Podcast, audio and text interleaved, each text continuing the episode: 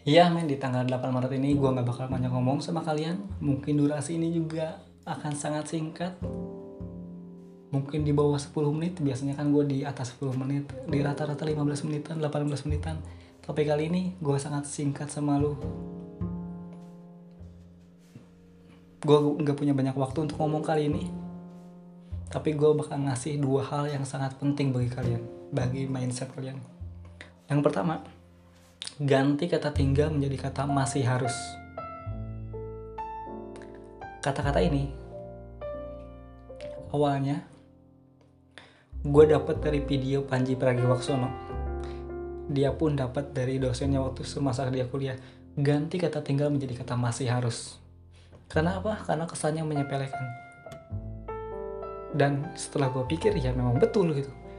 Setiap kita menggunakan kata tinggal, ya kesannya sangat menggampangkan tapi nyatanya nggak segampang itu.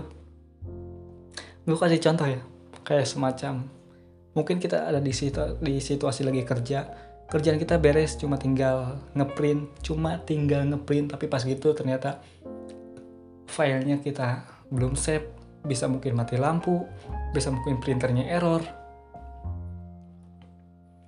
Kita kan awalnya gampang ya cuma tinggal print doang gitu tapi ganti dengan kata masih harus ini kita kerjaan tapi udah beres tapi masih harus print gitu.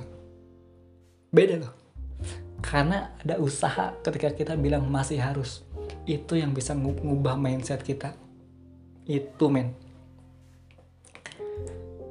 Kata tinggal doang sama kata masih harus itu bisa mengubah mindset kita kita bisa mengubah pikiran kita yang awalnya kita menyepelekan kita menggampangkan tapi kita bisa usahakan. Mungkin untuk lu yang lagi kuliah gitu. Ya nih ada tugas tapi ah, cuma tugas tugasnya juga sedikit gitu. Tinggal gue kerjain nanti malam gitu. Tapi pas gitu mungkin malamnya mati lampu, mungkin malamnya mm, lu ada kerjaan lain gitu. Mana kata tinggal yang tadi lu bisa kerjain? Tinggal gue kerjain nanti malam. Coba deh lu kerjain masih harus gue kerjain nanti malam. Kesannya lalu masih akan sangat berusaha untuk itu. Apa pun itu silakan debat gue dengan kata tinggal yang bisa lu pakai tanpa ya menurut lu ah, enggak. Tinggal itu nggak menyepelekan ternyata. Kasih tahu ke gue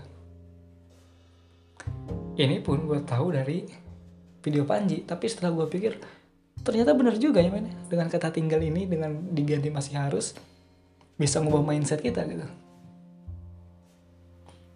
Dan yang kedua yang kedua itu adalah kata harus.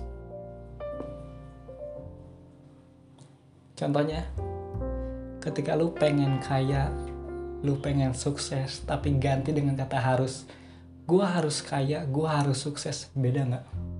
Kalau cuma pengen dong mah kesannya lu menggampangkan. Tapi ketika lu bilang harus itu lu akan berusaha lebih.